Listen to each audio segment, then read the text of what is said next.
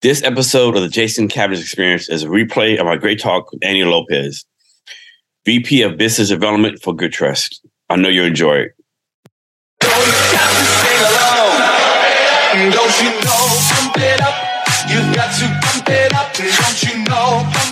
This is the Jason Cavness Experience, hosted by Jason Cavness. Join Jason as he talks to small business owners and startup founders and other interesting people as we gain great insights about business, people, leadership, HR, and how each guest strives to be great every day. Hello, and welcome to Jason Cavness Experience. I'm your host, Jason Cavness. The Jason Cavness Experience is brought to you by Cavness HR. At Cavness HR, we deliver HR companies with 400 or fewer people with an HR platform and also providing you with a dedicated HR business partner. Our guest today is Andy Lopez. Andy, are you ready to be great today? I'm ready to be fantastically great today. Andy Lopez is the Vice President of Business Development for GoodTrust.com. GoodTrust is a website dedicated to preserving and securing your digital assets and financial planning. Andy chairs various committees in both professional and nonprofit sectors and is passionate about leveraging, leveraging tech in order to help veterans access much needed resources and employment opportunities. Andy, thank you for being here today. I really appreciate it. Oh, thank you for having me. So, Andy, what do you focus on right now? So, right now it's business development uh, with GoodTrust.com. What that means is um, we're a brand new platform. Uh, we've been around for a little bit over two years. Um, and we're aggressively growing. Um, matter of fact, just this past week um, on New Year's, CBS just ran another story featuring GoodTrust and talking about what it does uh, as a digital platform and preserving your digital legacy. Uh, so my focus today and for the next next year is business development and finding partnerships for GoodTrust.com. So Andy, you know, of course I did my research with my guests. Somewhere I found a quote you said where I believe was life and legacy what is what you make it. What does that mean to you? Well, um, your life and your legacy, right? They're tied together. Uh, how you live your life, the things you do, even even the problems, the mistakes you make, uh, carve a path forward. But your legacy is what you leave behind, no matter what the mistakes were. If if it's positive, if it's good, um, it's what you make of it, right? The story remains to be told. It's up to you to finish it. So, how important is legacy legacy to you? Wow. Um, I, I, was in the funeral profession since, gosh, I was a kid when I first started in the funeral profession. And I've watched people always wonder um, what that life meant. Uh, it's a sign of a life well lived. It's always been important to me because you ever look at a headstone and you see the birth date and the death date. I figure your legacy is that that thing that fills that line between your birth date and your death date. So to me, a legacy is very important because it's it's really what your future children, grandchildren will remember about you. I can't imagine how many people like had regrets, like going through the funeral process, like people saying like, you know, my grandfather had regrets, my father regrets. I bet it had to be one like the, not the negative parts, like some like really open your eyes to different things, right? Oh, absolutely. Um, and watching watching the process throughout all those years, uh, having been in multiple scenarios, um, you you never hear someone actually say, "I wish I had more money, they say, I wish I would have had more time, uh, which is um, when, when you look at what your legacy is, it, it's not about things, it's about memories. Yeah, I always say the same thing. You can't buy back time, and then but then you got to balance. You can't you know continue all the time like having fun. You got to pay the bills and stuff like that, right? It's it's a it's a hard compromise, I think. Yeah, it's a it's a big piece of balancing and staying diligent with what you have to do in order to accomplish what your wishes are. So, Andy, you, to my opinion, you do a great job of giving back. You give back to many organizations, but someone to highlight is like there's one called, I think, Save the Brave, the Sean M. Walsh K9 Memorial Foundation, and the Wine Country, is it Wine Country Marines? Yes. And that's only a few of the many you give it back to. You're on many boards, many things you give it back. Can you talk about some of that? Why is that important to you? Well, um, when I served in the Marine Corps, um, I got hurt, came home, and everyone else stayed in and they finished their tours and did everything they had to do. And I always joke I've done more for the military out of the military than when I was in the military. Um, it, it's my my way of coping with not having finished. Um, some people call it survivor's guilt. I call it uh, the way I feel like my legacy will be read when I'm gone. Uh, with Wine Country Marines, we've we've done so much for so many of the fire victims in Sonoma and Napa. So many of these wounded warriors that didn't have wheelchairs, that didn't have access to supplies or much needed help Sometimes it's just financial support. We just had um recently had a Marine Corps veteran uh, who lost his house that was also attached to his business, who was also attached to the trailer that he was living in with his family while he was building the house. And the blink of an eye, we're able to give him everything he needed in order for him to move forward with his family. And that, that's what it's all about. And you think about, talk about this, um, I ask this question sometimes on a podcast. There's like, in my opinion, there's almost too many nonprofit veterans, right? I mean, just like, I'll make this number up, like 20,000, and it's probably more than that. As a person wants to give back to veteran organizations, how do they make sure they give back the right nonprofit, right? Because some are doing a good job. Some, it seems like they're just there for the tax, the not like the tax write off, right? Or to get it paid right. How does it, if someone wants to give to a non veteran nonprofit, what steps should they take to make sure the money is going the right place? Is actually not, and they're doing the right thing. I am glad you asked that question because before I get involved with any nonprofit, one of the things I do is I want to know financials and I want to know who's making money, if anyone. Uh, for example, there's a couple of websites actually out there that you can literally Google a, a nonprofit and look at their rating. And if they have a low rating, that tells you that two thirds or more of the money is actually going to the pockets of people. So, how, how do you do this? Like, I'm pretty sure Eastern nonprofits, if they could, they would have you working 40 hours free time, volunteer time, right? how do you like put boundaries up to protect your time, even though this is important causes that you do? Uh, I'll give you an example Save the Brave. Save the Brave, we just had our, our big meeting uh, that we had down in, in California, and I was unable to make it um, there, there's no pressure there. What we do what we can with what we have because we're not paid. Uh, we're all volunteers. We all, uh, for example, Wine Country Marines. I pay dues every year as a board member. Uh, the Marine Corps Birthday Ball, which is a big fundraiser, I buy my ticket. We get nothing for free. Uh, almost every dollar comes in. I think I believe the last number we had was 98% of all the dollars go back out. Sean's canines. Sean was killed in action. He was in the army. He was a diehard kid that loved police dogs and he wanted to be a, a handler. So we started Sean's Canines. And every dollar that comes into Sean's Canines goes back out to do nothing but support the canine departments and buy canine uh, officers for the different departments. So, as a when you were in the funeral profession, did you sell for them also?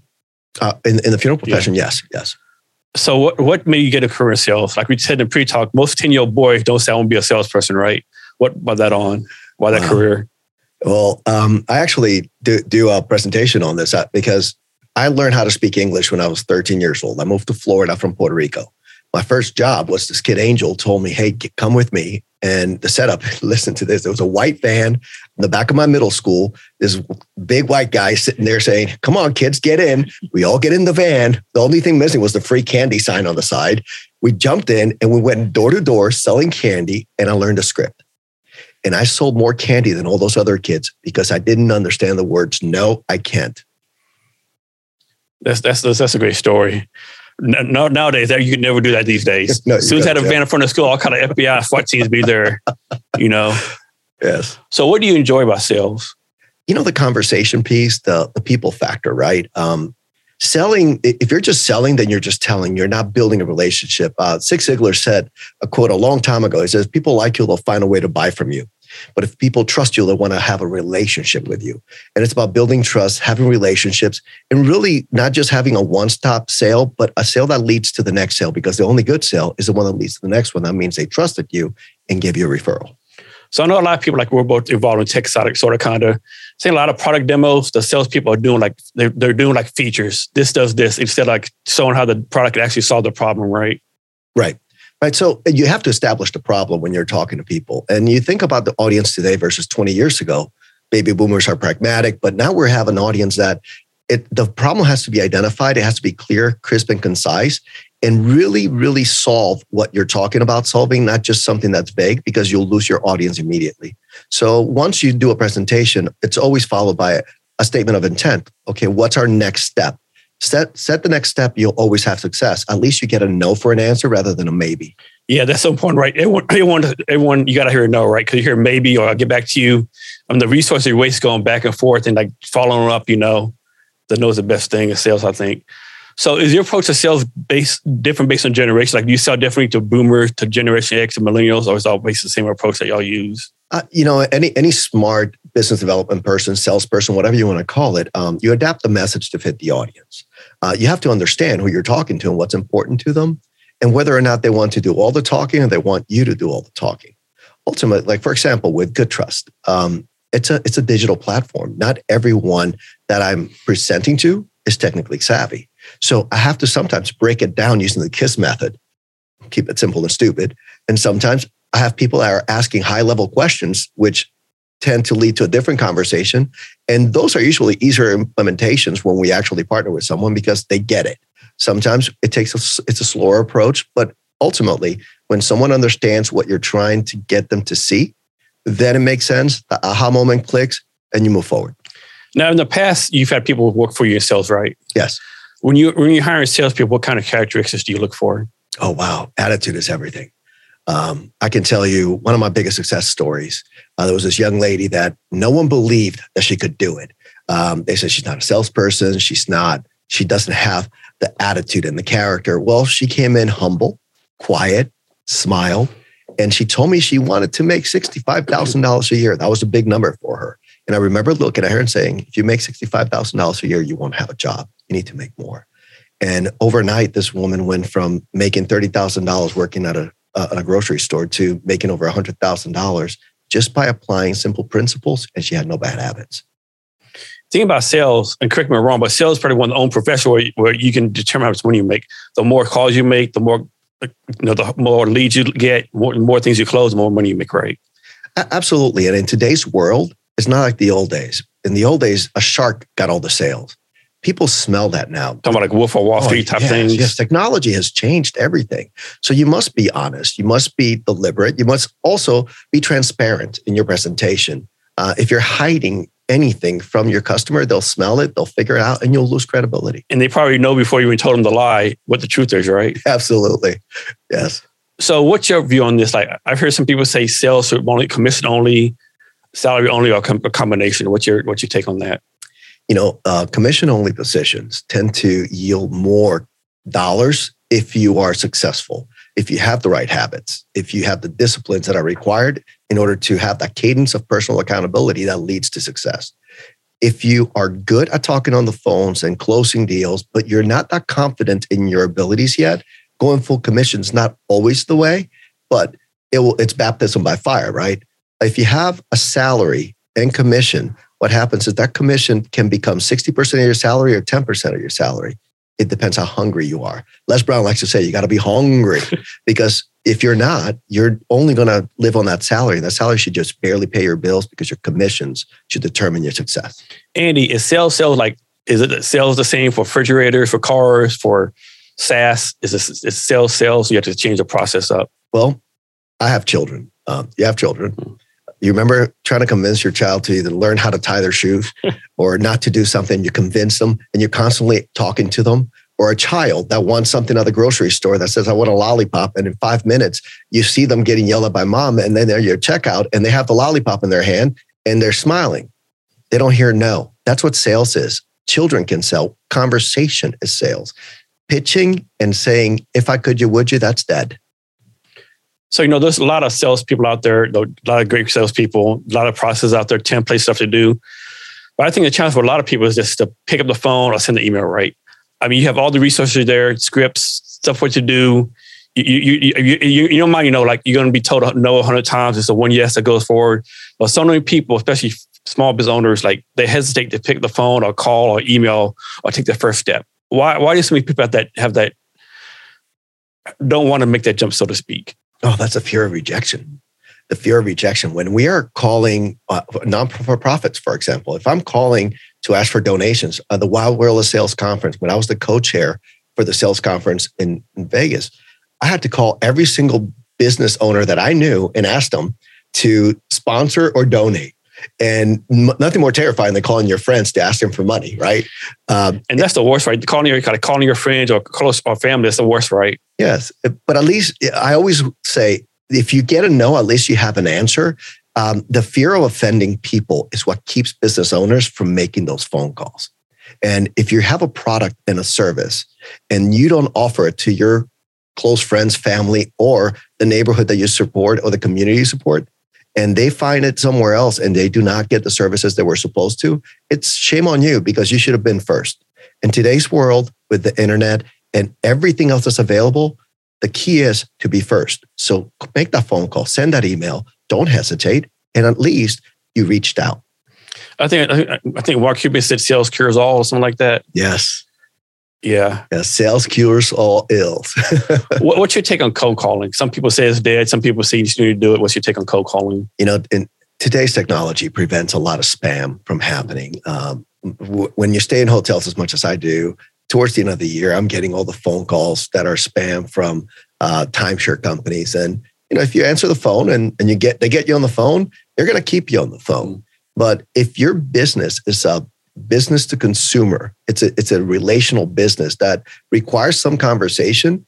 That cold call can actually yield some results. But if you're selling something that's not tangible like that, um, I don't see how a cold call will yield the same result that a campaign on digital marketing or social media would do. Um, because if you have a campaign that's actually designed to have content that creates that engagement, then you're going to have better success than if I make 100 phone calls. Yeah. I know some of these marketers are pretty good, right? And this is probably just coincidence, but a few years ago, my daughter, she lives in Arlington, Texas. She told me, hey, you know, I'm getting a new, I'm, I'm getting a new phone number. I'll give you a call for like, you know, a couple days, right? So a couple days, I got a call from Arlington area code. It was a marketer, right? So it had to be a coincidence, right? Like, how he, how did he know I was going to answer the phone? You know, you don't answer your phone, you don't know the number, right? Well, they're, they're ghosting numbers too now. Um, I, I, have a Missouri number and I get phone calls from Missouri all the time. And mo- most of the time I answer is someone in another country trying to sell me a trinket or a web page or web design. I get a lot of web design um, phone calls and SEO phone calls because that's they, they see I have a business, they have a I have a website, so that, that's what they want to do. Yeah, I still have a South Carolina number. I get numbers, calls at all the time, you know, 6 a.m. my time, 9 a.m. their time, right? It's always unmarked there, so I stopped answering them. So, who are some salespeople that you follow? Oh wow, um, you know when I when I use the term sales, um, I, I, like inspirational folks. Uh, of course, you have the the sales shark. I mean, he is um, he, he is he's a beast. Uh, but you have Simon Sinek, who who really makes you think really hard.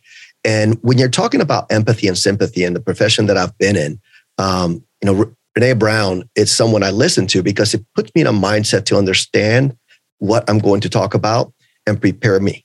Um, as sales is concerned, um, there's an inspirational guy that I listen to. They call him the hip hop preacher, Eric Thomas. I love I know, Eric I know Thomas. Him. ET. Yeah, I know him. Yeah, I, follow him. Yeah, yeah. He he he speaks to my soul in many yeah. ways. Of course, Les Brown. He's one of the classics, and Zig Ziglar. Anything he's ever written, um, I love to read because he is, he is good. Grant Cardone, believe it or not, if, if you subscribe to his channel, you're going to get a lot of spam, but he has great content.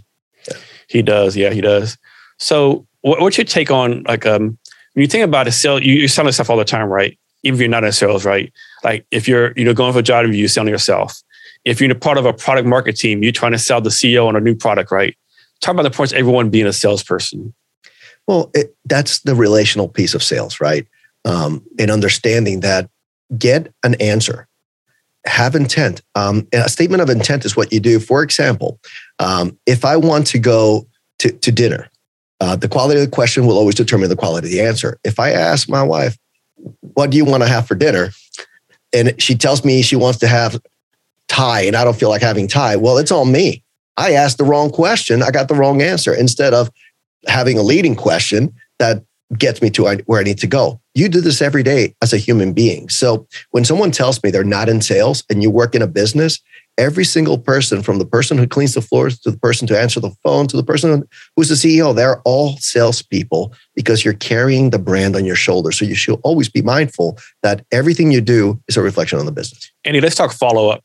Like some people will say, you know, follow up three or four times. You know, there's a, of course there's a fine line between spam and a follow up From your point of view, how often should you follow up with the with a company or or potential customer? Wow, um, that's a that's a very interesting question because in different areas of business, it applies to, in my in, at least in my opinion, it applies differently because I've been in different types. Um, there's there's a saying, "Call until the buy or die," because they're always going to need it. If you're if you're trying to protect someone from the inevitable, like prearranging their funeral, I, I would say you call them until they tell you they already took care of it. Why? Because if they don't take care of it, then their family's going to suffer at the end. You're, it's the biggest gift of love you can give someone, which is protecting. That's why Good Trust, for example, when I have people trying to get them to actually use the platform, why? Because that's that's a very important decision. However, a car, um, a pair of shoes, uh, a, a trinket, calling people over and over again after the third or fourth call, then you're just wasting time. However, uh, the only uh, the, the only bad lead is is the one that you actually stop calling because there's never a bad lead, just bad timing. So, a lot of people like you reach out to whether you're marketing or doing sales stuff, they'll come back and say this is spam. Stop doing spam. Right. Right. What's the definition of spam? Because like some people was like, for example, I did a crowdfunder like earlier this year or earlier last year. I sent someone a message on Sales Navigator this person came, he's one of my connects on LinkedIn. He said, Hey, why are you doing this Is spam? I'm like, this is sales navigator. How's it spam, right? So there's so many definitions out there. What's your definition of spam? I, I think that's that's a term that's overused. Um, even in LinkedIn, for example, people get offended if someone reaches out to you and says, "Hey, um, this is what I do. If you have an interest, let me know." But what's the purpose of LinkedIn if it's not to make connections to grow your business and, and your network, right? Um, when it comes to spam, I'll give you an example. I, I wrote a blog for the VA where we offered good trust to every single veteran uh, for free. This is a, I, remember, I remember saying that. A year free. Yeah. And if you start reading the comments, I got roasted by guys who are just so angry. They're like, oh, this is spam. This is a bait and switch. It's a free will that you can get for free. You don't have to put in a credit. You don't even have to do anything other than create the will and download it. If you want to use good trust, use it. If not, pass on it. But people think anything nowadays is spam. Um, I think spam is when a robot or someone from a third country is paid to just send a thousand emails an hour about the same product just because you clicked on something on Amazon and you don't want it. But you know that's that's today's world. That's cold calling today. That's the same thing. Yeah, my definition of spam is just like someone will reach out to you on LinkedIn, right? You you accept it, right? And then seconds later, they send you like this two page, you know, why they should like buy your like why you should do something for you. Like example, one company from India wanted to do like my software development for me. You know, I reply, hey, thanks for this. You know, I already have my internal team. Well, and he actually replied, I know you have your team, but I'm sure we can do it better than them, right? It's, it's, it's like so funny. that happens to me often when I get those LinkedIn messages and you accept a, a, connection and then you get the automated. And there's programs out there that are doing yeah. this today. Yeah. Uh, I'm guilty of it. I've, I've used some of those programs to reach out to contacts that I didn't have to just say, hey, uh, for business development purposes. But if you adapt the message to be soft, to be direct, but not be salesy and not be pushy, just an open invitation. If it looks like something you want to do, I would love to have conversation that's I think more tactful than hey, I have an opportunity to get this for you. Why don't you give us a call? Let's set an appointment. Here's my calendar. That's a lot. Yeah, I know some people like I know LinkedIn is like their anti-automation of platform. They have all the bots that are shut down. But I think automation can be good on LinkedIn, right? Because, like example, if you're trying to sell, like I have a lot of followers on LinkedIn. Do I have the time to send an individual messages to all people trying to sell them stuff? I can't do it, right? It's, right. it's impossible. So, uh, I mean, how do you reach out to all these people without using automation? And then, of course, now I could be wrong. I think LinkedIn is set up where you only send out 100 messages per week, regardless, right? And one thing in my like, I have a love hate relationship with, with LinkedIn. It seems like you know, it doesn't matter if you're like on, the free version, the premium, or the Sales Navigator. It's all the same stuff, right? 100 messages, right? But you think you have Sales Navigator to open up more stuff for you, right? So it's yeah. kind of frustrating. I haven't seen a, a, a huge difference between the the, the different um, levels because uh, I've had them all, and it, it's it's interesting because we have friends who use LinkedIn as a platform to just blast their message to everyone using those those programs. But these are the same friends that say they would never do multi-level marketing. I'm like, it's this is the same setup, right? You're just calling everyone you know and try to get them to say yes. It, it, you know, if it's they're successful, good for them. But um, I, I, just I like to go about it a different way.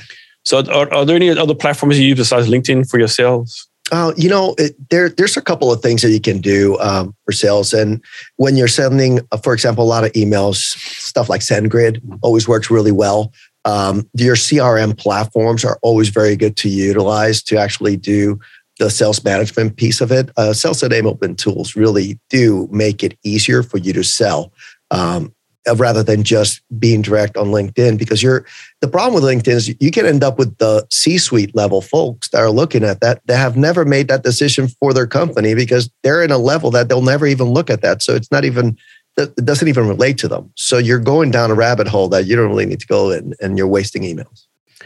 So Andy, talk about this. It's gonna be like a multi-layered question and answer. So there's sales, there's marketing, business development, revenue. Like all the same things, they tie together. Like what's like so build marketing for sales. Is chief revenue officer actually a, a thing right now? It's like how's it all play together?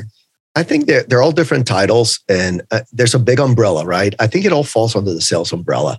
Um, when we use the term sales, that's a very general term um, that has everything to do with relation and the human factor. Um, when you have business development, that person is actually there to build the business and grow its connections with other businesses, not just sell the product. And then, of course, you have the revenue uh, piece, which it's it's someone that's there to maximize the potential of the customer and the and the customer experience by leveraging that and creating generating more revenue. However, I mean, when you look at all of them, we're all in sales. We're all in sales. We're just are we're the evangelists of the company. So you know, a lot of startup founders they start a company. They're mainly like, like technical. They build a product. They probably do a horrible job marketing themselves, personal branding. And when it comes to sales, they think I'll just put my product out there and some people will come. Which of course that's not true. And of course, there are a lot of lot of you know, tech people kind of introverted. They don't want to do sales. What advice you have for founders to do sales? Because you know, of course, they really can't afford a person like you. you know, I remember reading somewhere like if you're a founder, you should do the first ten thousand dollars per month yourself, right? But if you're not comfortable like, so you really like do an internal hire, like outsource it. Like, what's your advice on that? You know, I'm not a fan of outsourcing. Um, I believe that no one tells your story better than you.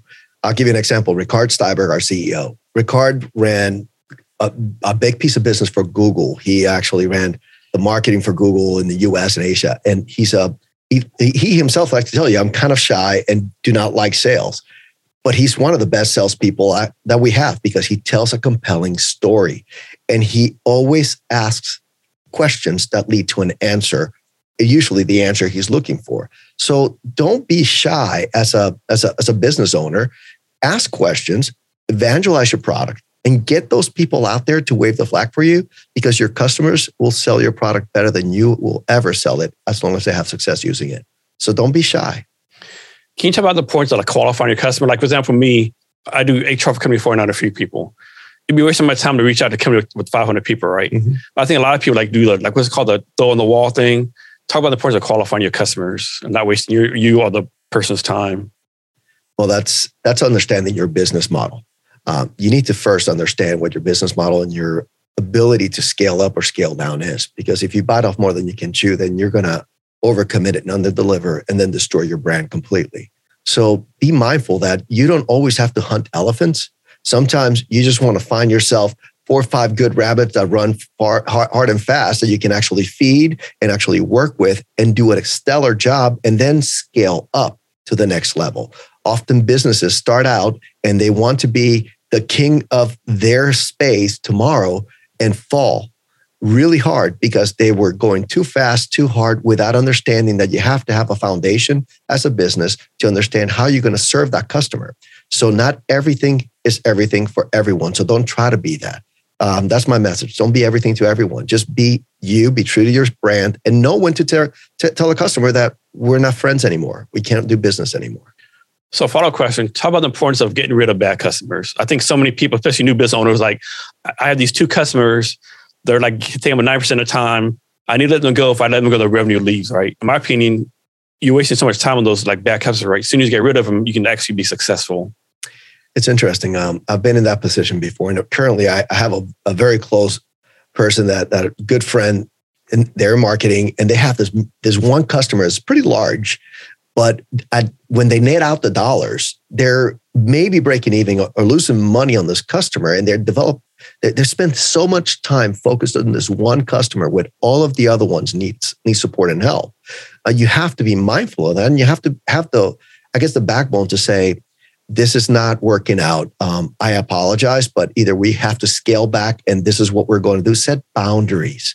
Do not allow yourself to stretch yourself to the place where you're sacrificing the rest of your business or your team because you're focused on this one customer that you hope will one day yield something else. Um, give it a try, but don't don't don't.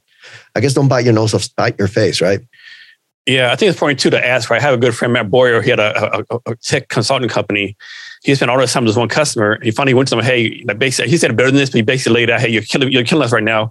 You do, you're doing this experience, you make a lot of money, but it's, it's, it's killing me, right? And they, oh, we didn't realize that. Let's rework our contract, right? And they reworked it. So sometimes you just have to tell them that you're getting killed, and they rework it for you. That that is true, and I mean, I've seen that happen too. When you approach your customer and they love you, they want to keep doing business with you. Like, hey, don't leave me. Let's see what you can do and what. Just focus on what you do best and don't try to scale up. That's when outsourcing becomes important, especially in the tech world.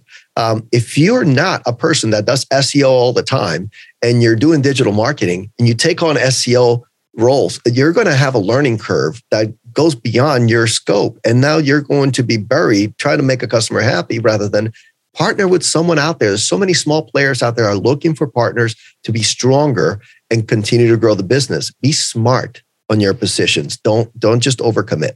Yeah, people don't realize how complicated SEO is because you got to have a content person, copywriter, on and on and on, right? You, actually you're supposed to hire like eight people for SEO, right? Like so you, you, want me to do eight jobs? I can't do that, right? Oh, absolutely. And you and you think about the, the most important part of SEO, one of them is copy, right? And they'll outsource that to someone and then you get it back. And that's another thing. Understand who you're going after and understand that what you're going to get is copy. You might have to proofread three, four times and it's going to frustrate you because you're going to have to change it over and over. And sometimes you feel like you're doing all the work yourself. Yeah, especially outsource to, to a third country. I mean, they speak English, but they don't speak American English, right? Exactly.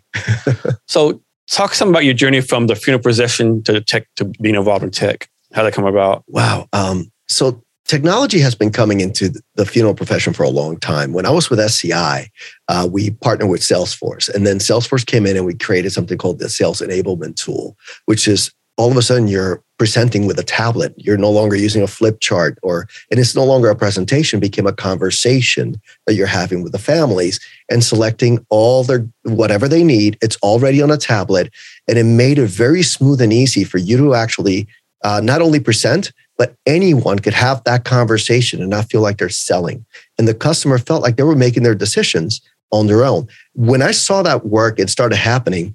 One things, one of the biggest things I saw the gap was people were passing away. And then they're coming to the funeral home with a cell phone or an iPad and all these apps, and they couldn't get into that's pictures, that's information, the, the credit card companies. There's 30 million people that are dead that are on Facebook today. And no one knew what would happen with those digital assets. And I always wondered what's going to happen. And then one day, Rikard Steiber came to Seattle. We had a conference here in Seattle. And he actually found me on the floor of the conference and says, I want to talk to you. And I and I wasn't hearing it. I was done. And he showed me good trust and I was done. As soon as I saw that, I knew this is the solution. Our digital world, our analog world are connected. There's no turning back. That's what I mean. Daniel, Daniel, our, our co-founder said, we're, we're intertwined. There's no separating them. So let's have a solution to protect those digital assets. And that's why I ended up here. I know I was on LinkedIn. Of course, I was on LinkedIn. I came across a profile. This guy's he passed away like three years ago, right? His LinkedIn profile is still active, right? Like, yes. yeah, it's, it's a that's a tough one right there. Well, you know, the the platforms are designed to get users mm-hmm. and get a lot a lot of members. Uh, they're not designed. Did, did a lot, right? Try to try to kill a, a Facebook account or a, or an Instagram account or a Snapchat account. It, it, they just don't go away easy unless they kill it for you, right? Yes. So how did you deal with this as you're doing funeral sales? Like you, are doing sales for funeral homes. You ever heard this response like, this is like, you know, how for this, like, you know, why are you calling me for? No one in our family's dying. This is creepy.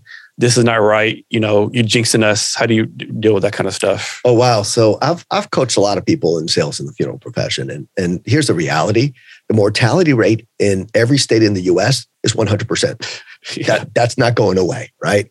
Uh, one of the biggest um, offenders in this field is us veterans because I can't tell you how often I hear, oh, it's all taken care of. It's all taken care of. Well, it's not. We get a hole in the ground, a flag, and a stone. That's all we get from the VA.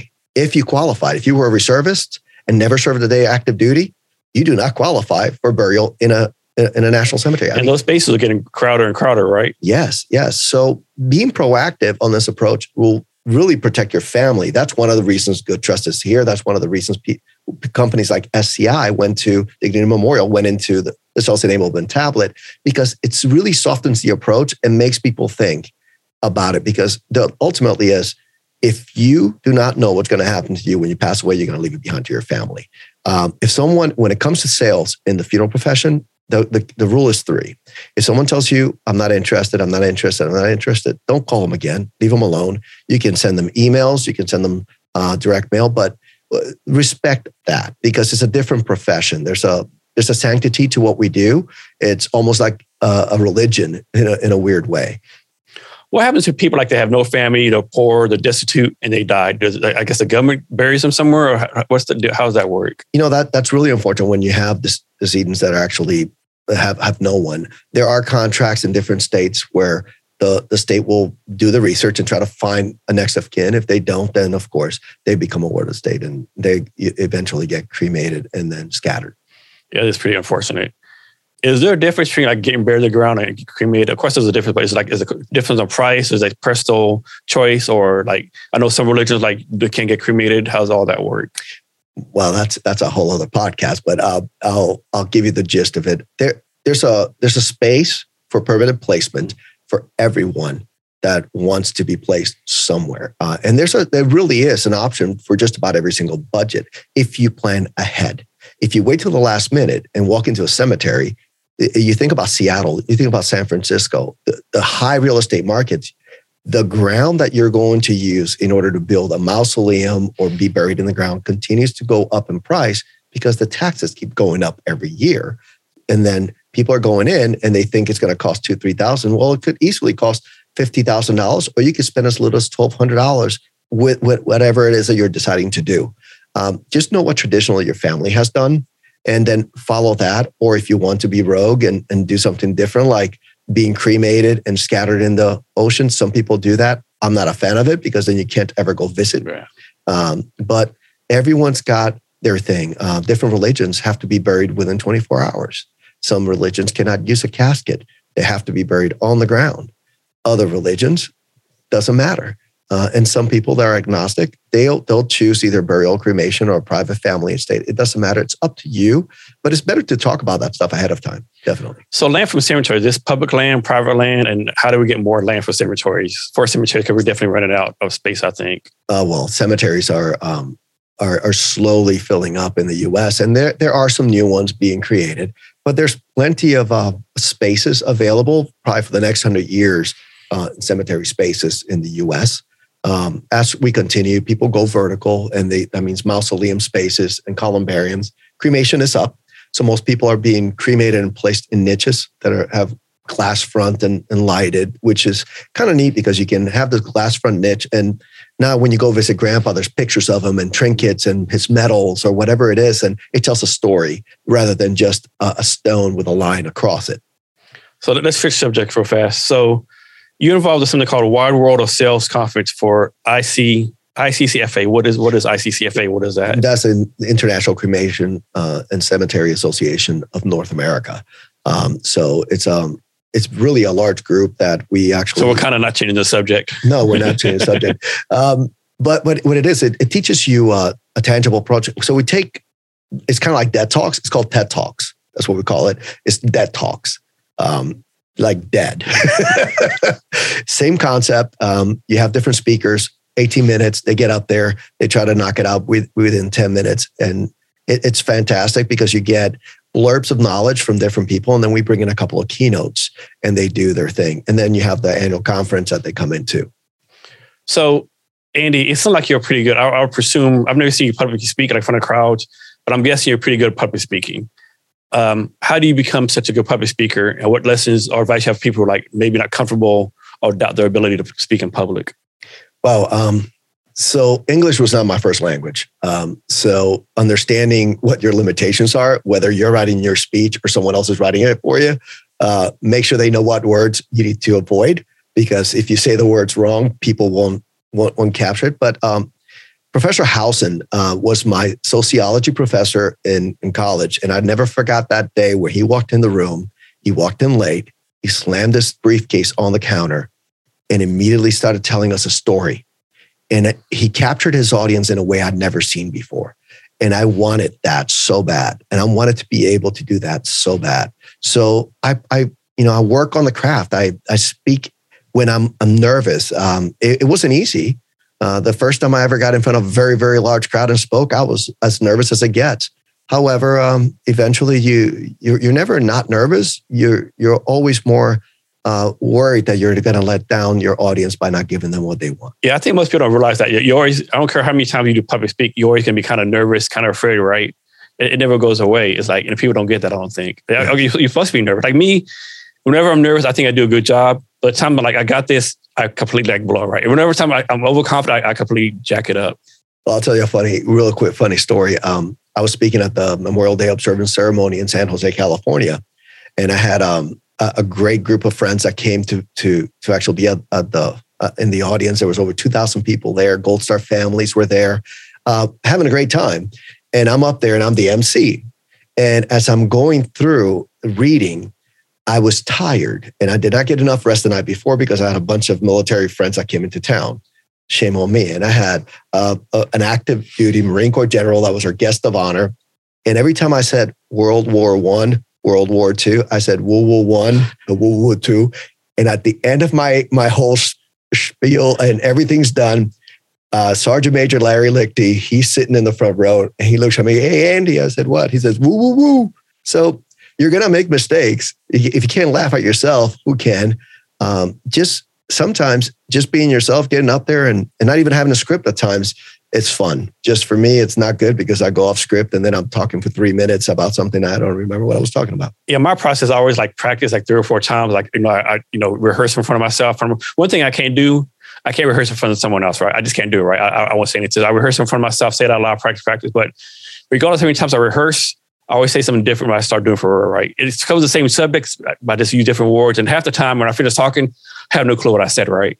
Yeah, exactly. I mean, it, sometimes even when it's difficult, you're even better. You rise up to the occasion. One time I was in Vegas speaking uh, in front of uh, the same audience I'm going to be in with basically next week in Vegas.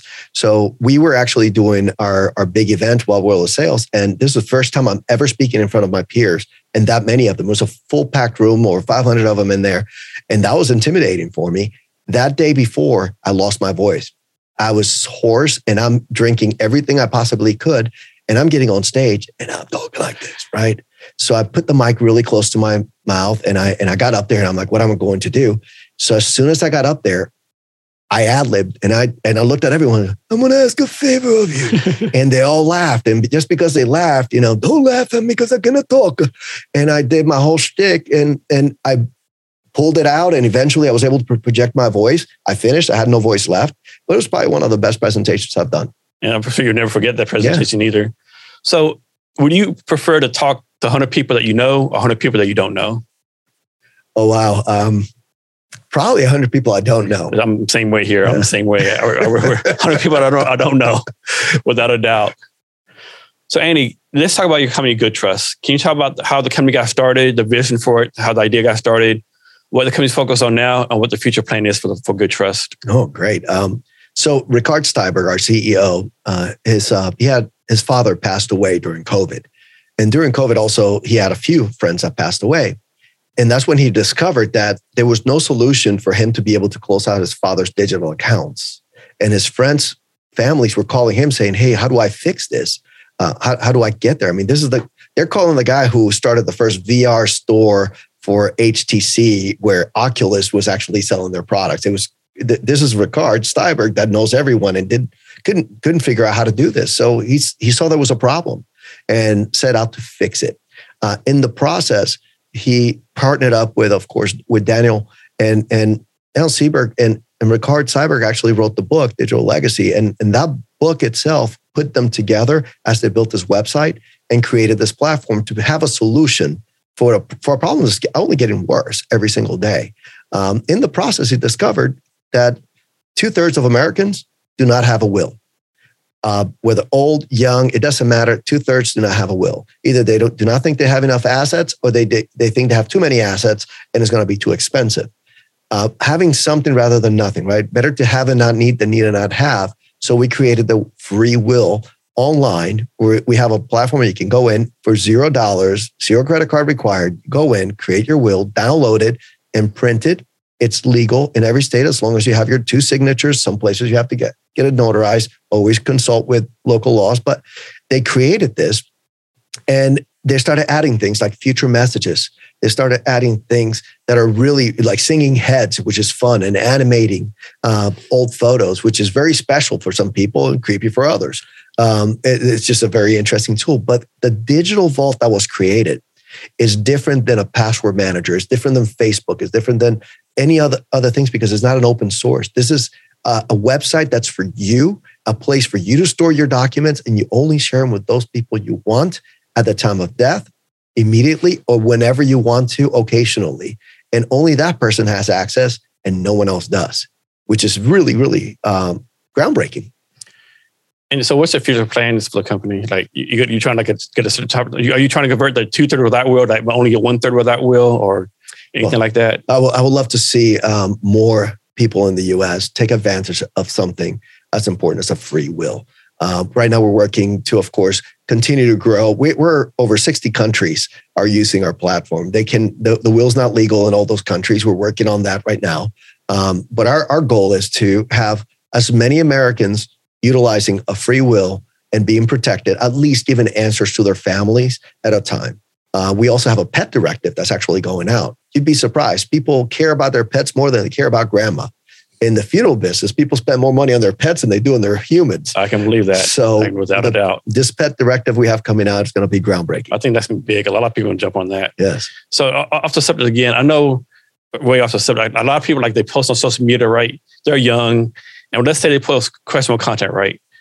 But yet that's gonna be on there when they're like when their grandkids look at it, right? They're like, "Grandma, Granddad, what are you doing?" Right?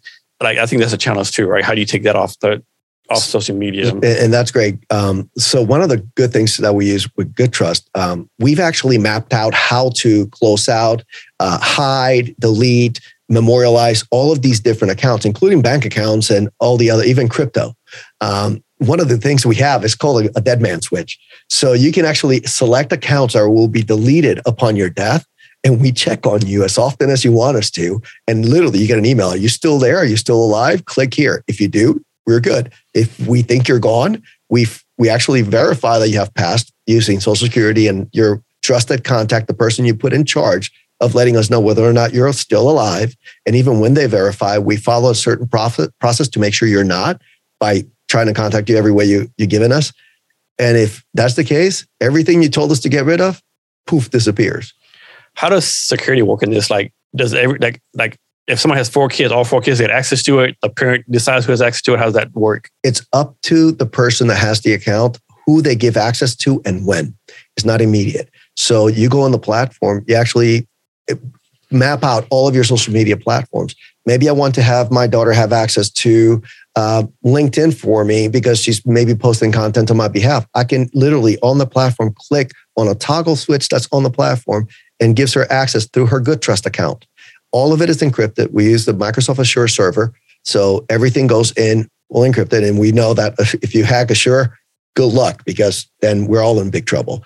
Um, it, it's it's really a closed session with the person that's using it and only those you give access to will have it. And if I want her to no longer have access, I just toggle off and it removes it from her good trust account. So, a GoodTrust, it can be used when the person is alive too, correct? Yes. So, this uh, also almost be like a social media platform for people, right? Well, it's not social media. I call it a lifestyle management tool because social media, you're posting and people are seeing it, right? You're, you're not doing that with good trust. We don't have a page where you're liking things. You, you're sharing memories, you're sharing documents. I'll give you an example your vaccination card.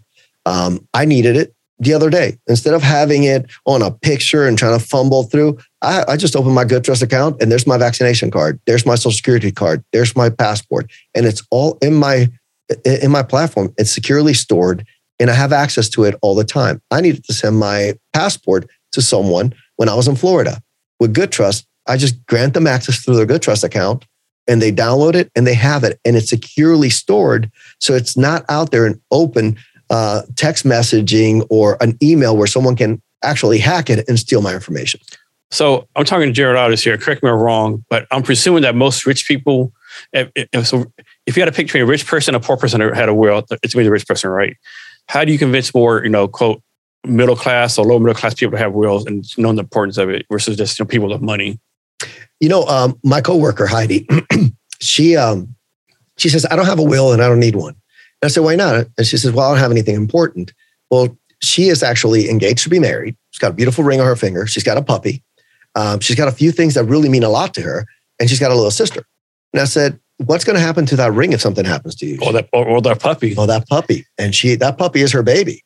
And we started talking through it. And all of a sudden she had this aha moment. She's like, wow, I just didn't think that I was wealthy enough to have a will. I said, anyone that anyone that has a thing that they I mean, want any, any have. trinket, you know, like you know, I'll- your I'll mother, something yeah, your mother might have a tea set. You know, the kid's gonna fight over. You never know.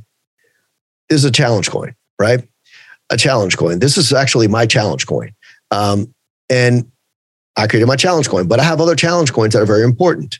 Uh, matter of fact, this one, I'm do- doing it the wrong way, but this one I brought for you. This is my challenge coin. I'm you. presenting you with a challenge coin today, even though I didn't shake your hand and give it to you. Um, but the challenge coin that it's the other one that's in my pocket is John Cavaiani, Medal of Honor recipient, uh, Vietnam, Army. Uh, that guy was one of my mentors. And my son, Cavelli, he's in the Army and he's a lieutenant in the Army. And this challenge coin is one of the most important things as far as challenge coins to me because this man um, not only was a friend, he was a mentor. He got me out of dark places when I was going down the wrong path. And um, I want Cavelli to have this. If I had nothing else in life, I Good Trust, I can guarantee you that someone's going to read that this challenge coin goes to Cavelli when I pass away. That's how important little things are. Sometimes it's not the diamond ring, it's the trinket, the thing that someone might see, like my little bottle of water from uh, Belleau Woods, the fountain of Belleau Woods. I have a vial of water from the fountain of Belleau Woods. Most people don't know what that is. But guess what? Other people that are important to me know what it is and they know who's getting it. So that's that's what it's about. So, Andy, how often should somebody update their will? Uh, you can update your will at soft. I always recommend look at your will every year uh, if you have time. Um, if something has changed in your life, you we accumulate stuff. Think about all of these subscription systems, right? We have like you can subscribe for for bourbon, you can subscribe for a box of all kinds of survival Yeah, stuff. all that five and ten dollars add up pretty quickly. Yes. Um, all, all that stuff adds up. Every year you have new trinkets, new toys, new things. Uh, just make sure it's covered. That way you do not leave that big question mark, right? There's two questions that will never be answered when you pass away. Did I do the right thing? Did I do what they would have wanted if someone had to take care of you for your funeral? But when it comes to your will, did I do the right thing with everything they had? Did I do what they would have wanted with everyone that should have received something? I should have had my grandfather's guitar when he passed away and his tools. I never received them because there was family drama. Mm, someone ended up selling all the tools, which should have gone to me. I was a young guy. I was in the Marine Corps. I was PFC in the Marine Corps when that happened. And I was, I was I had to help with that funeral. And then his guitar ended up under a bed for many, many years. And one day I saw it in my niece's closet and I have to have it repaired because it was in, in poor shape because guitars have to be stored correctly. That should have never happened. And if someone would have taken the time to write a will, or at least what they wanted to do with their stuff, it would have worked out. But they thought they did not have anything that was valuable, so they didn't bother. And how many people say, you know, we don't need a world, there's no family drama. And sure enough, as soon as someone dies, all the family drama comes out. Wow.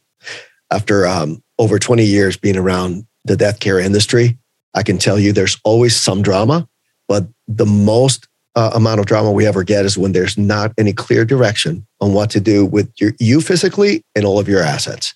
And now with your digital assets, I can tell you that you need to be proactive on this because that is the fingerprint, that legacy you leave behind.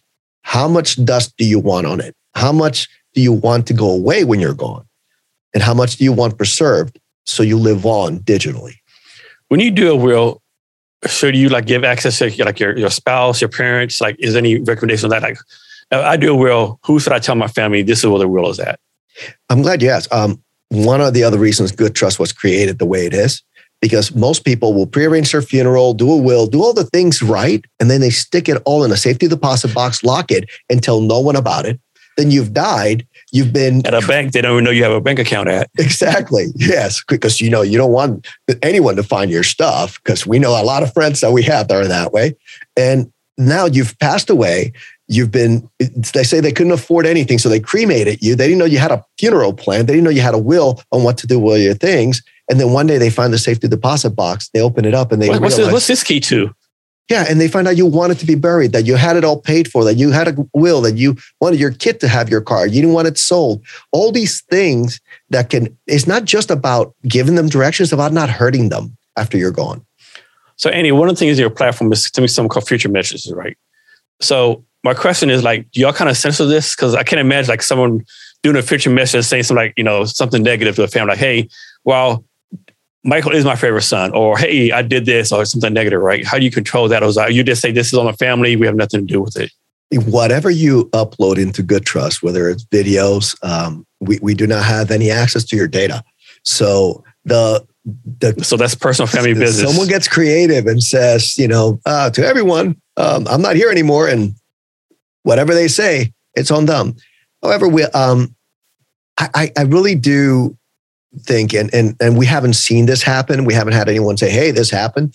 What we've had had happen um, is people actually sharing future messages. It's almost like a time capsule, right? You know, we bury them, we put all kinds of trinkets in them and bury them and open them back up. Because the future message, you can send the message to yourself.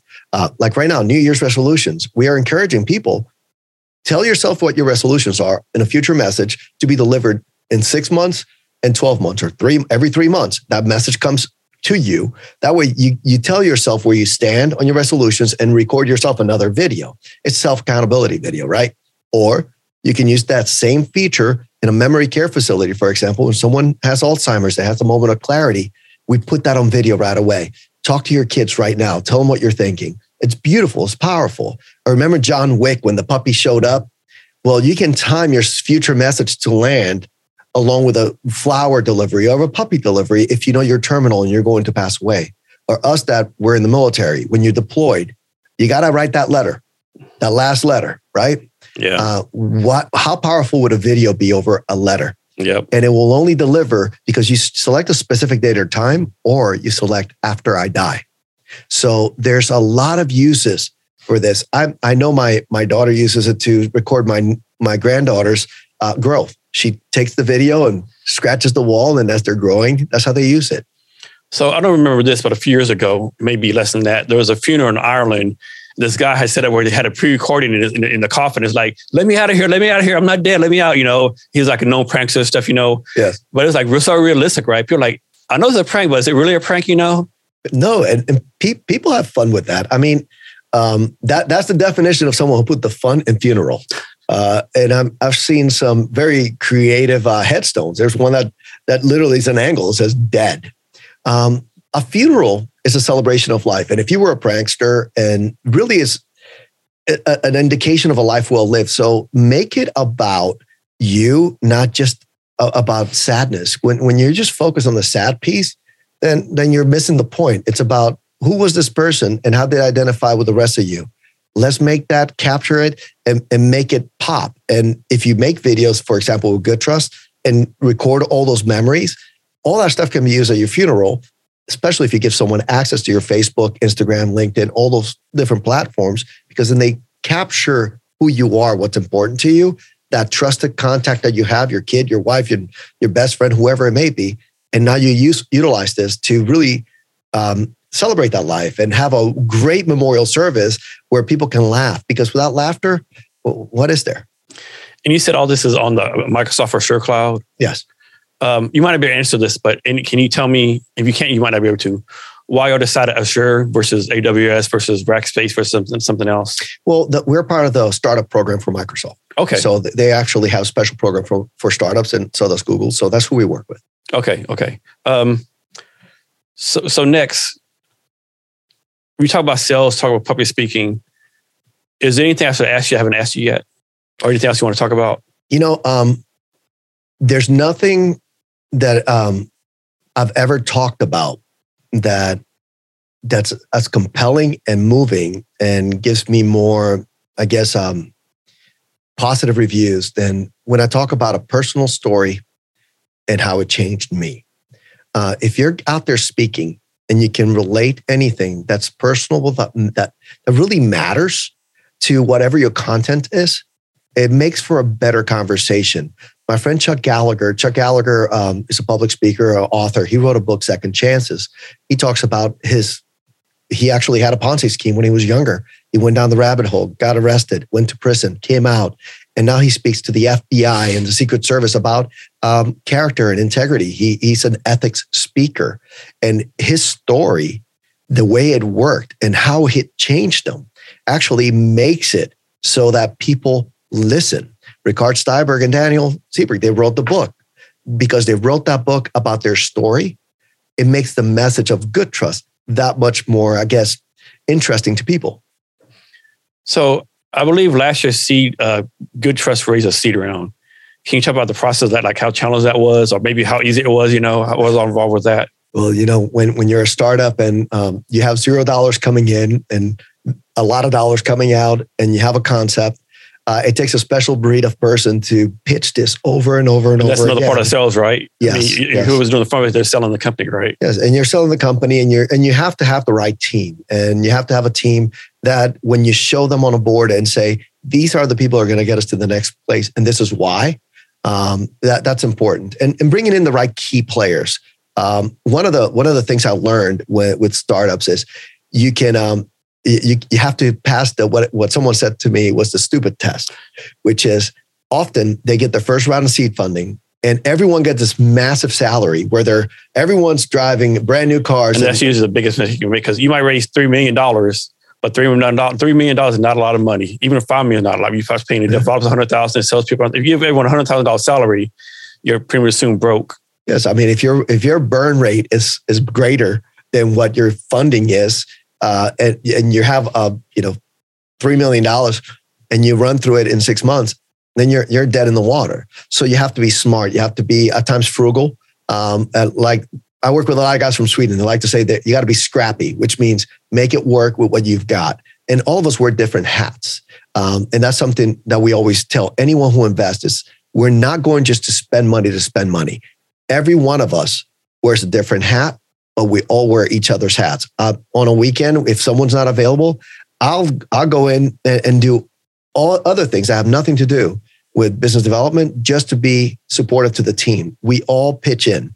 Uh, Bjorn, I work with Bjorn every single day. And it's funny because um, we were pitching a, a, client, and the client is a friend of mine, and he had an AOL email.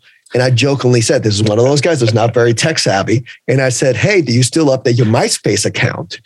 And Bjorn's like, Hey, I was I was a VP of MySpace. he had no idea that the guy I work with every day was number two of MySpace. You know, so you never know who you're going to run across uh, in the tech world because we're all working so hard, and it's refreshing to see when you're going through receipts of funding, right? The, the rounds, um, when you, the value proposition is there, and part of that value proposition is the people, you're going to have a win.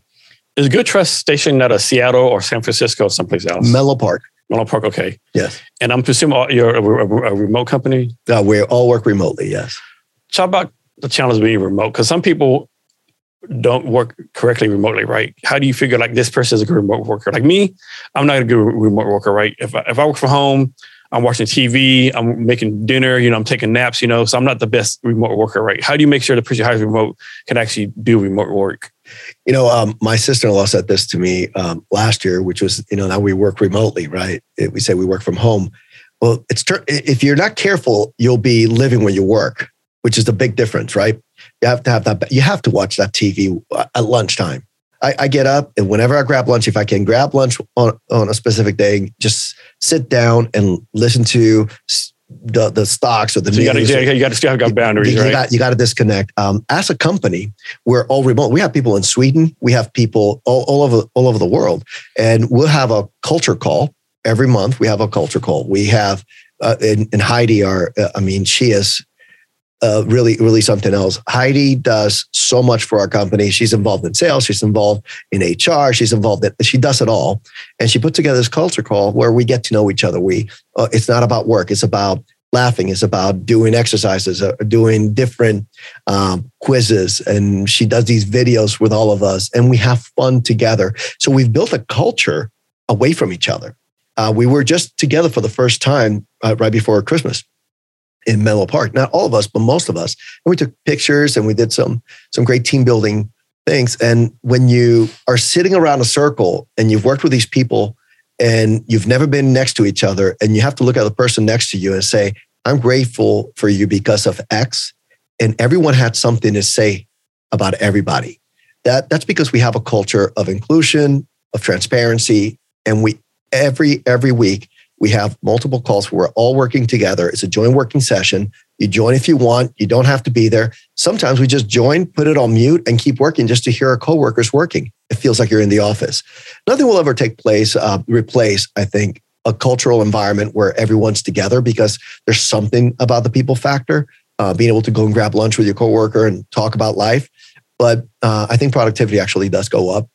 Yeah, I believe so too. A lot of people say you can't build a culture remotely, but I believe I believe a big believer you can't build a culture remotely, doing stuff like you do. You know, but I think it can definitely be a challenge, right? Yeah, I mean, going backwards though, um, like for example, Google. Um, uh, let's use Amazon for example. Most of their workers are still working remotely. When you're in the office, they had a culture. You bring your puppy to work. Mm-hmm. You, you, all these things. Now you don't have that anymore, and that was what made the job sexy for you. When you start out remotely, and this is all you are, anything you add to it just it's exciting. Versus the other side when you already had all that and you're trying to replace it by doing culture calls and all the other things that's when it gets tricky because your your team your captive audience is diminishing because they're, they're they just don't feel like they're part of something great yeah i know the studies are showing if you work in office 40 hours 40 hours a week you actually only actually doing real work 20 hours right because you're on facebook you like you're bullshitting with friends right so are you doing 40 hours a week yeah. And then I think it's actually if you work remotely, you actually work more hours because like the, the desk is right there, right? Let me let me wake up at six in the morning to go to work, right? So how do you prevent your people your company getting burned burned down working too much? Uh, you know, we we have um we have a really good way of just not micromanaging people. Uh, if someone needs to take a break, they take a break. Um, if I if I don't feel like the other day I was exhausted, um, I didn't sleep well, and I got up and I and I, and I told the two people I was going to be on the phone with, "Hey, I'm I'm I'm, I'm sleeping in because I had my booster shot. I didn't feel well. Uh, it really floored me, and everyone was more concerned about me being okay and healthy than me being on on calls. Um, you can you can really burn people out if you have too many calls. Um, let people do their job, and and as long as productivity is there, it, it, should be fine. But yes, you you gotta you gotta be mindful as a leader you have to be mindful of the balance and remember that if they're home, if, especially if they're working from home, and if they have kids, or uh, that that's to really cut into that time because the fact that they're present in the environment makes their children want to be close to them. I think that's the best thing about remote work, right? Like, suppose I work for you, right? But we're working in the office nine to five. Am I going to come to you and say, hey, Andy, my kid has a play at 2 p.m. Maybe I do, maybe I don't, right? But if I work remotely, I ain't got to tell you, right? Hey, I'm going. I'm you know I'm going to remote work and do my job later on, right? I think that's a, one of the biggest pluses about remote work. You can do those family type of things without telling everyone you're coming to your business. Yeah, and I mean, and for for me, and we're a small team at Good Trust. If I'm going to be out of pocket, everyone of the team knows, so they can pinch hit if I need them to, right? And vice versa. I mean, we had someone that going to Tahoe. They're going snowboarding. Go have fun. Uh, we have one of our uh, team members loves to uh, free climb. He he does the crazy rock climbing and it's it's insane. Like the other day um, on Slack, we're sharing photos and he sends a picture like, "What are you doing today?" And he's literally hanging up of, of a rock. Um, it, you have to have those, those moments. For me, if I don't disconnect, my creativity goes down. So I need to disconnect. And sometimes I do sounds silly. I'll go outside and pull weeds, and that's when I do my best thinking. So you're, you're coming up people in different time zones, I guess, in different mm-hmm. countries. Mm-hmm how do you like? I think, but how do you make sure all those people stay connected? Like, how do you make sure like if you do a meeting in Seattle at 8 a.m. in the morning, it's like like 2 p.m. Or if it's 2 p.m. in Seattle, it's like like three in the morning somewhere else. Like, how do you make sure all these meetings line up with people's time zones and stuff? We we do we do push calls later in the day or earlier in the day. Um, just to accommodate for the different time zones when we have our culture calls or sometimes if someone cannot cannot be there we have our recap after every call um, one of our team members in New York, Iman, she is very good at taking notes and she sends out a report of everything that was discussed during the call. And if someone wants to collaborate or anything else, um, we do that. Like when we're doing new content creation um, and we're using Canva uh, we're going to different platforms, we are all able to contribute by typing in what we think we see and collaborate. And then when we have a culture call or a team call, everyone can say, "Hey, I, I, read what you were talking about. Let's make this change. Let's work on that." Um, it's really neat uh, how, how, it works, and and the key for us is there are no egos. Um, I've I've never worked in an environment with so many extremely talented individuals that have accomplished so much in their lives that are not ego forward. So I'm going to guess that you know, good first and go grow, grow, grow, and you're going to need to build out your sales team more, right?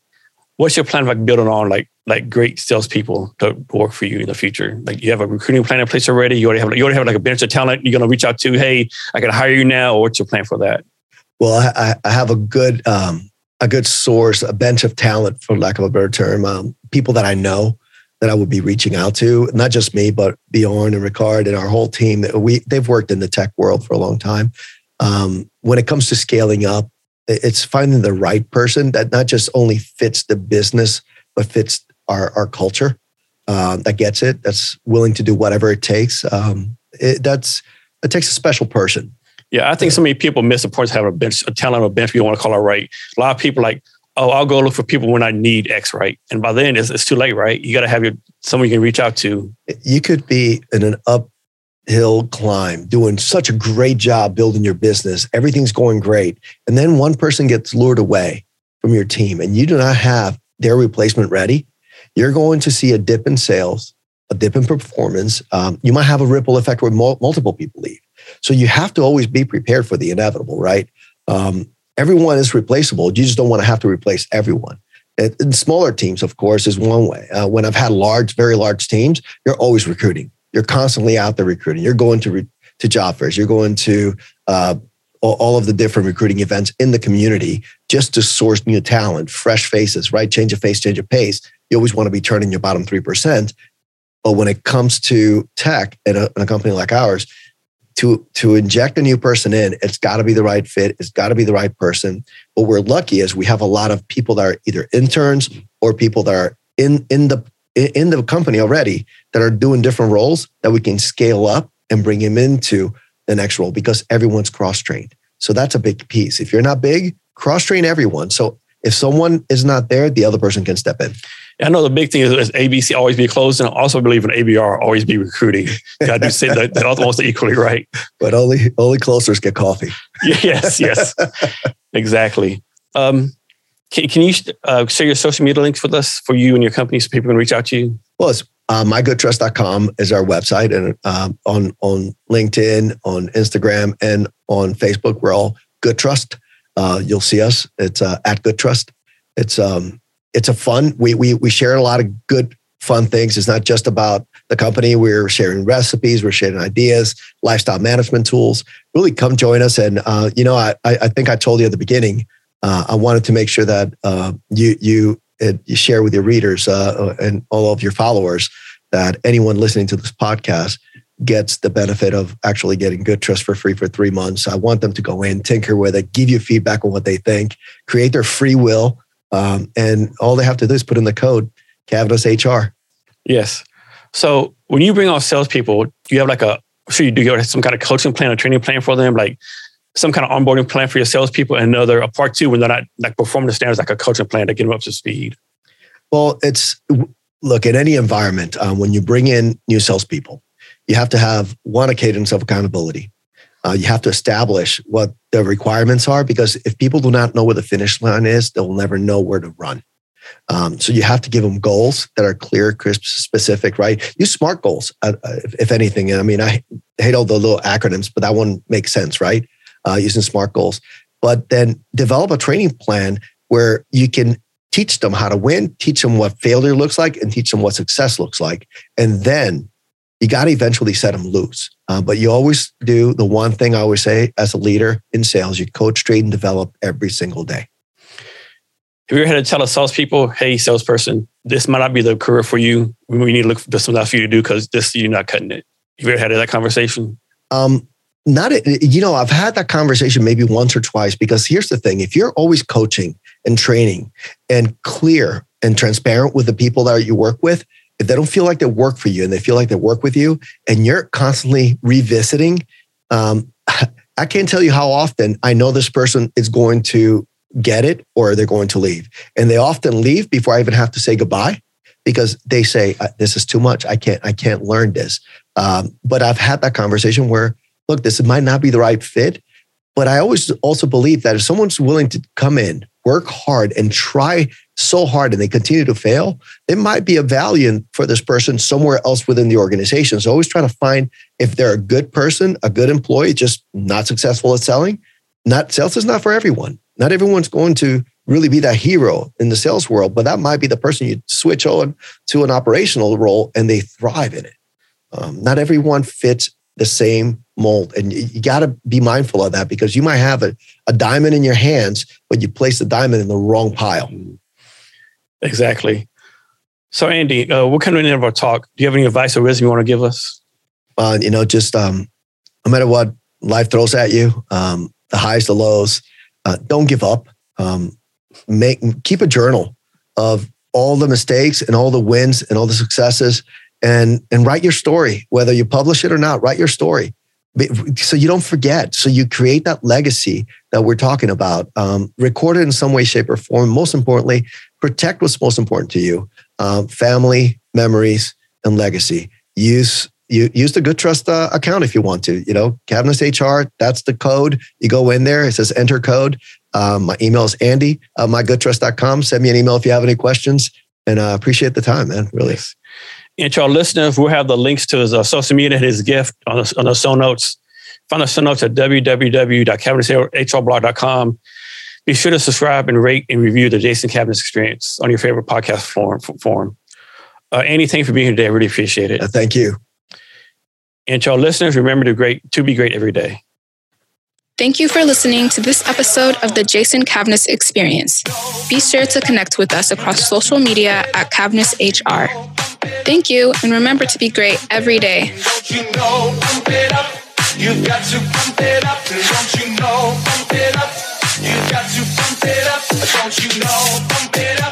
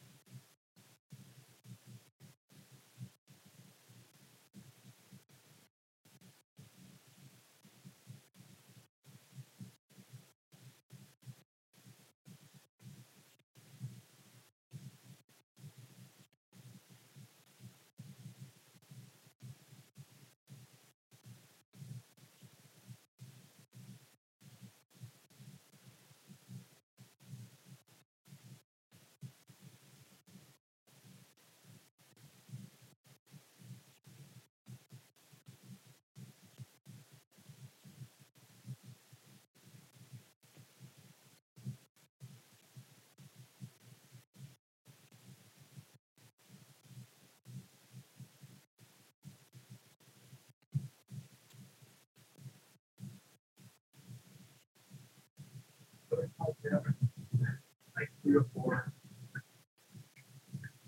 What's that? Um, so I want to be like, I want to be with ADP and trying to, I want to be like a next HR company. You want to be big like that? Yeah. What can you give me a demo? Uh, hopefully next week. Yeah. Um,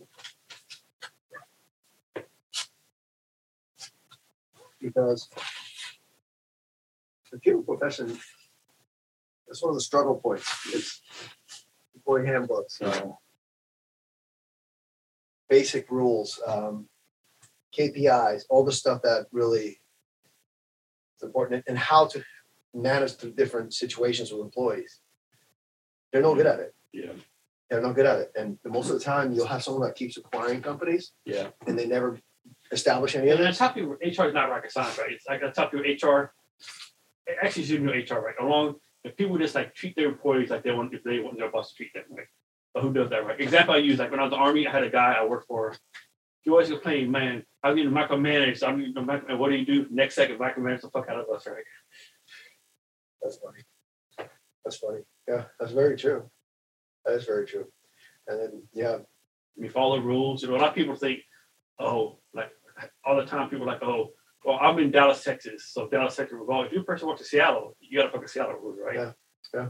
you got to know, and labor laws are different in Oh, every yeah. state. When I opened uh, all the Home Depots in Puerto Rico, oh, what Baptist by fire. Labor laws in Puerto Rico, completely different. If you work um, more than more than four hours nonstop uh, without taking your lunch, every hour after your supposed lunch hour, you get paid double time. Oh, If you work um, four, was it five days in a row without a day off, you're double time until you ta- take your next two Yeah. days off, and there should be consecutive. I know Alaska is, is overtime after every eight hours, not forty. So if you work eight hours, you work eight, nine hours that first day, you get paid overtime. Uh, yeah, if you don't get your lunch in Puerto Rico, right, you, you get paid double time until you take your lunch, Yeah. and then of course you go back to regular time. I mean, there's some, and then California has been just hammering down on uh, eating on your counter. Oh, yeah. like like they were going through and they would ask employees, how often do you eat lunch on, uh, Oh, yeah, at your You're workstation? to paid overtime for that. day. You're still working, Yeah. even if you're looking on Facebook. You're at your Yeah, workstation. It's a, it's a one, yeah, they don't get it right. I can tell people too, like, like the government doesn't have enough people to come audit you every single day, right? Or the eventually, yes, but what's gonna happen, ninety-nine percent of the time, you'll probably drop the dime on you, right? Like example, you might have a person working for you, a secretary, you taking the desk, work at the desk every day, oh, no problem. But as soon as you pass them for a raise promotion, ding, ding, ding, ding, they come to Department of Labor with someone Oh, else. yeah, and yeah, then- yeah, it happens. it And they're gonna take that first award over yours, right? Yeah, when I was when I was in, in, in especially big box retail, that there was just every day there was a new like, are we really dealing with this? Yeah, it's just, all right, brother. All right. Thank you for your time. Take care, I'll man. get back appreciate you. That's fun.